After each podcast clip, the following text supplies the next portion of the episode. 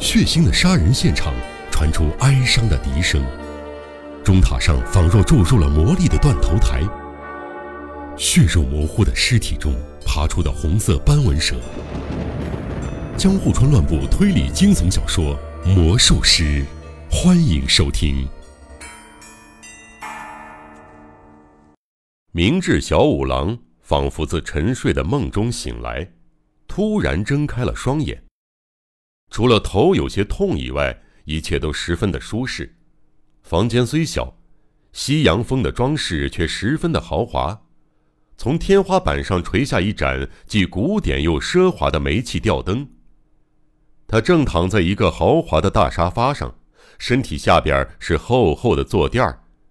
他渐渐恢复意识，并回忆起发生在上野车站的事儿。那时候他不是嘴巴被堵住？手脚遭到捆绑吗？然而现在别说是手脚被松开，而且还能非常舒适的躺在厚厚的沙发坐垫上。明智睁大眼，目不转睛的直视着前方。紧接着，仿佛就等他清醒过来似的，门顺势开了，一名女子翩然走进室内。那是个年约十八的美丽姑娘。穿着一件款式不太常见的黑绢宽松洋装，捧着银盘上面摆着饮料及简单的餐点。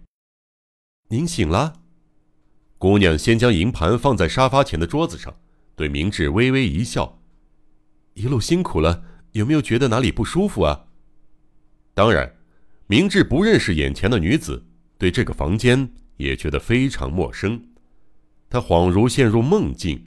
恍惚了好一会儿，最后总算打起精神，问道：“这儿究竟是什么地方？你又是谁？”啊，不必担心，请把这里当成将您救出危难的人的住处，而我是那个人的女儿。原来如此，我只记得在上野站被推进一辆陌生的车里。那么，我一直昏迷到现在吗？话说回来，你们为什么要救我？这家的主人是哪一位？这儿仍在东京市内吧？啊，您最好别想太多。还有，有人交代我什么都不能透露。我没事了，身体完全无恙，只是头稍微有点昏昏沉沉的罢了。语毕，明智为表示自己已经恢复正常，便起身坐得笔直。然而，就这么稍微一动，便立刻感觉到身体还是飘忽的，四周景物在眼前摇晃起来。明智不由得一手撑在沙发上，唉，看来还不太行。房间仿佛漂浮在半空中。瞧，不能太勉强自己哦。可是我精神真的很好，请让我拜会主人，我得亲自向他道谢。不，请不用费心，何况主人此时不在家。这一刻，明智总算发现房间的格局不太寻常。哎。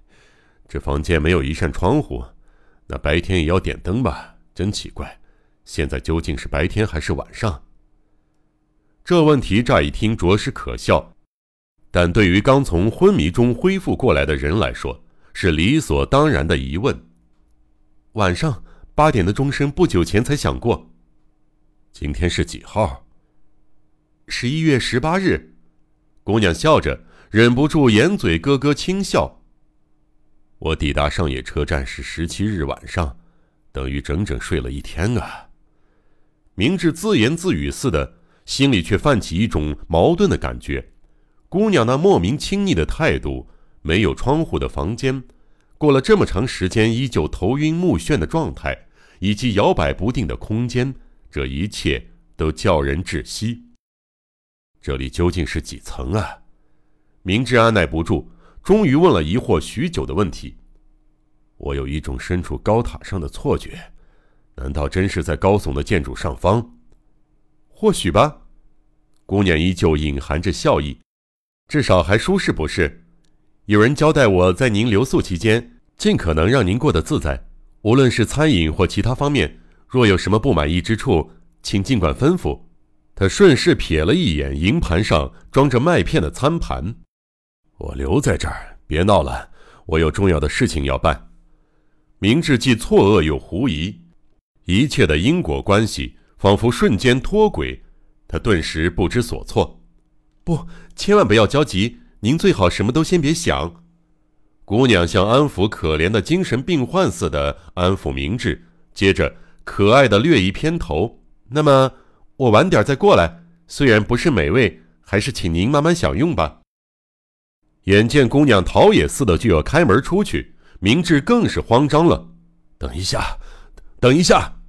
他喊着，奋力从沙发起身，追赶了五六步，在门口差点抓住已经行到走廊的姑娘衣袖时，不小心绊住脚，当场跌倒。哈哈哈！